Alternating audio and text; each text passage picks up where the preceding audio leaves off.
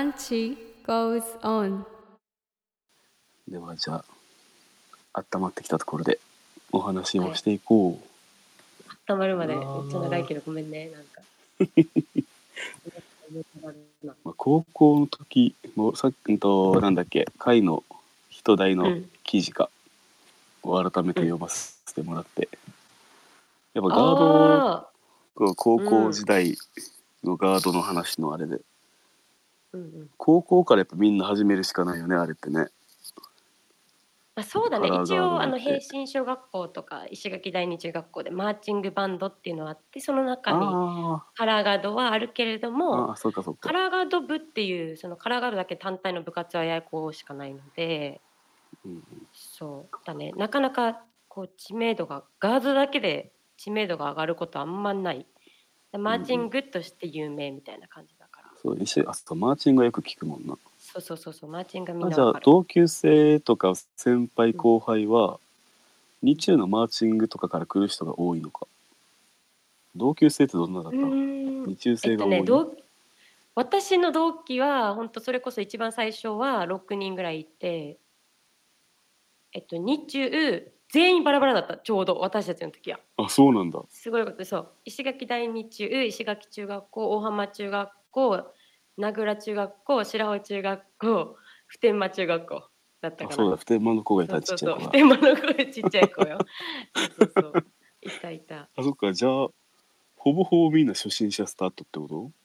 そう。でそのうちそのうち3人かな？はやってて。で1人は昔やってたけどやめてとか。だから、でも全体の割合でいうと例えば20人いたら経験者は本当に5人とかだよね。56人とかそうだからほとんどみんな初心者から始めてもう体硬いとこからストレッチやってみたいな感じだよね。あそんな感じ？そなんか2つ二つあるさ。旗とライフルが、ううん。これもあるね。自分でやりたいものを選んでやったりそれが適性があるの？やっぱり。そう。あとは先輩がオーディションして。こ「あお前フラッグまだだからまだ」みたいな。そうそうそう。こんな怖くないけど。よ なんかもうちょっとこうフラッグ頑張ってからライフルに行こうねとかこうライフルできうてるからじゃあ。なんか段階があるそうそう一応ねそうちゃんと基礎練とかも踏まえて、うんうんうん。じゃあ大会に出る時は誰がどの手具をメインで振るのかとかもそれテストして決めたりとか。じゃあ大会中にどっちもやることもあるの？あるあるだしそもそもそのフラッグとライフル使わずにダンスだけのこともあるし例えば布使ったりとか布？あとはその二大手具以外にもセイバーっていうちょっと剣みたいな形したセイバーっていうのも使ったりとかあとは結構小道具は何でも使ってよくまあ何でも、うん、ほとんど何でも使っていいからそのショーによっていろいろあるかな。ショーによって。俺らも高校のうん、なんだっけドレスリハーサルだっけ、ああそうね。それにね見に行ったりしたら。でもその時は使ってるのは？2つ？そうそうそう。ほとんどねあの時はやっぱりまだなんて言うんだろうな創部してから8年しか経ってなくて手探り状態な感じだったからこう使えるものとかもなかなか情報もさ石垣島だと入ってこなくって、うんうん。内地では内地って言っていいのかなその本土の方ではなんかこのなんて言うんだろういろんな手具とか小道具とか使ってる学校もあるけどやっぱ石垣で使ってる子がいなかったり使ってる高校がなかったりとかすると結構情報が入ってこなくて分からなかったりするんだよね。なんか今結構その携帯が普及し始めてこういろいろネットとかで情報を調べられるようになってからじゃあこれ使ってみようかとかあそこのチームじゃあアメリカのチームはこういうの使ってるからこっちもやってみるかとかっていうのができるようになってきてるっていうのはあるかな。てかバンチたちも出てくれたよねなんかやこそうそうそう。のドレスリハドレスリハーサルっていうかあれはダンスフェスティバルだね。ダンスあの1フェスティバル年間のちょっと集大成みたいなのがうんうんうん。年一であって、その時に特別出演友情出演みたいな感じで、はいそう野球部とかえー郷土芸能部とかにこうお願いしてたんだけど。一番盛り上がったですね。あそうそう一番ガード部より盛り上がるというね。そうおいおいっていう。楽しかったなあれは。しかもダンスフェスティバルだからって言って野球部めっちゃダンスを創作して作って出てくれたっていうね。うん。頑張ちゃんとったよね雰囲気をそう崩さずにやってくれたね。思い出だな。確かに。そうそうそうガードうんこれって結局会が3年生の時は後輩合わせたらどんくらい人数？人数はあの時は20後輩合わせて20年21うーん。だったはず。21名でさうん。でも記事あのね人代のあの記事の中であったけどうん。全国を目指すっていう、うん。まあ、本当に後輩たちも要は初心者が多いわけでしょ？うんうん。で自分たちも要はそうんと他県に比べたら初心者で自分も初心者でっていう環境で、うん。そのモチベーションはどどっから どっから生まれた？マジで。でもね何も知らなかったから生まれたっていうのはあるかもしれない。その全国大会に行ったことがないから行けるっちゃうみたいな感じなんだったと思ううん。よ多分。であとはまあその経験者の子たちもいたからその子たちの熱い思いもあったしで全国ってこんな感じだと思うよとかうちらが中学校の時行ってた時はこういう感じだったよみたいなの話をもうひたすら聞いていやだったらいけるよとかっていう謎の何も知らないからこそのなんて言うんだろう根拠のない自信みたいなのでモチベーションはずっと高かったかな。モチベーションの話だけで言うとね。うんうん。県大会をい買って全国に行くって感じ、そうその時は今と違ってあの高校部門みたいのがなくて全国大会に、うんだから、あうん今も県大会はそうなんだけど県大会ってその大人の人たちと戦わなきゃいけなくておおそうなんだ。のそうその大人のチームはみんなこう高校まで経験中高って経験したすごい結構強豪校西原高校とかうんうんうん。の出身者の方々がいらっしゃるチームだったからずっとそこに負けていけてなくてでなんかそのチームと戦わなきゃいけなかったんだけどちょっそうね勝ってたっていうのがあるよね。い なんて言うんだろうね。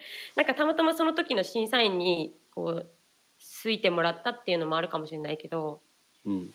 そうだね。結局あのスポーツ・オブ・アートって言われててその芸術のスポーツみたいな意味で、なんて言うんだろう。何をしたから何点とかっていうのがなくて結局審査員が見て全体でじゃあこのチームは何点何点何点って与えられてそれの合計でこう勝ち負けが決まるって状態だからその時の運とかにもよるんだけれどもうんなんかそれで一応その年はそのチームに勝つことができてで全国行ったっていうのはあるね。そうそう。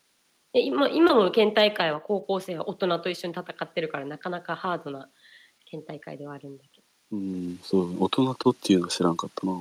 でも全国に行ったのもじゃあ全国大会ももちろん大人から高校生までの中で全国になるそうそうそう。だからその時はそうだね。大人と一緒に一般のチームと一緒に戦って全国2位になれた、まあ、奇跡だよね。ちょっともう奇跡みたいなもんだけど。奇跡なマのか奇跡。うんそうなんだ。そうそうそう。全然知らんかったな。うん。だから結構呼ばれても名前呼ばれて閉会式でなんか第2位なんたらかんたらとか第1位って呼ばれるんだけど。もうなんかこう、うん呼ばれる気がしてなかったというか私はちょっとミスしてしまったし全国大会で大事な場面でこうミスしてしまったこともあるからもうひたすら泣き続けてたわけその閉会式直前ぐらいまで。うんうん。でも呼ばれるとも思ってなかったからなんかみんな「てんてんてん」みたいな。喜ぶっていうか。そうそうそうなんか「あみたいな感じだったっていうのはちょっと覚えてまるさか呼ばれるとはってので？そうだね。こ懐のねうん。別にこのねカラーガードの先輩たちのあれがどうこうじゃなくて、まあ、今まで、まあ、先輩がいる頃であったり、まあ、総部が浅いっていうのもあるけど全国大会にうん。行ったことがなくて行こうと思った時にさうんうん。このチームとかこの部活の中でいやここはこうしようとかさ、うん。いろいろ変化させないと絶対いけないところってやっぱ簡単にうん。行こうと思いだけではいけんさ。確かにおっしゃる通りで甲子園ございます。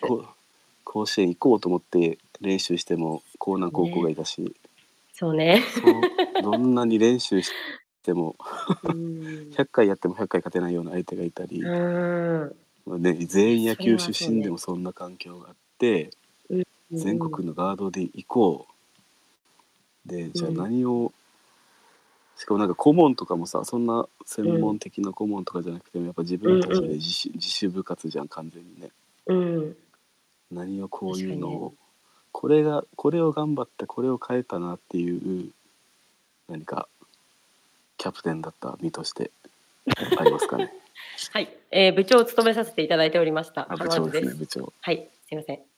えっ、と、そうだね、大きく変えたのは、なんて言うんだろう。まずそもそも多分、八重子カラーガード部っていうのがあんまり石垣島で、こう、認識されてなかったんじゃないかなって私の時に思ってたから、もっとこう、出て、なんていうの、表の場に出て、石垣島全体から応援される部活にしようねっていう話をしてた、まずはう。んでそれで何を気をつけたかっていうと例えば挨拶とかなんか今もそうだけど高校生ってあの自転車乗るさ自転車のその乗り方とか、なんて言うんだろうなんかそういうちょっとしたところまで気にしたかな。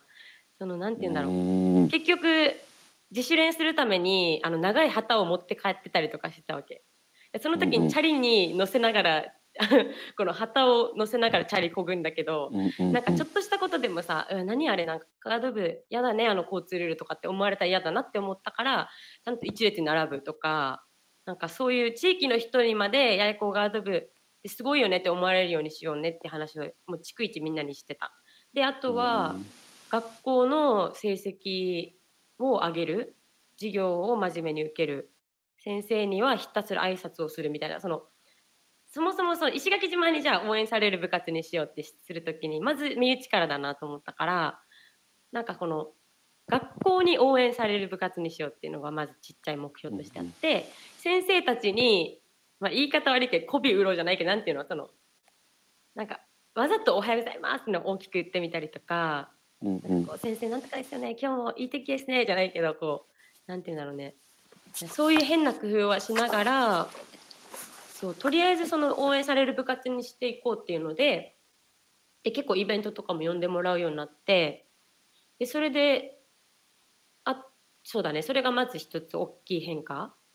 であとはなんだろう。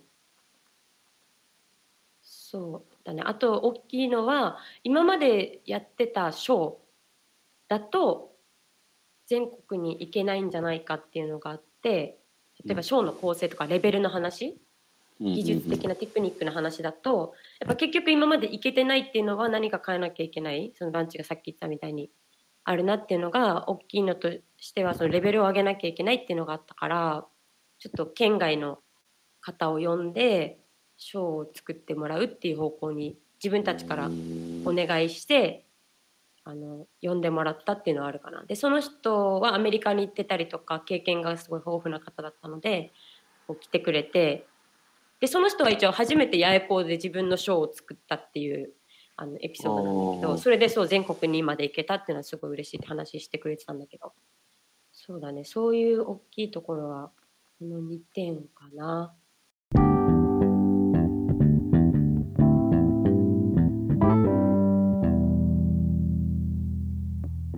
続く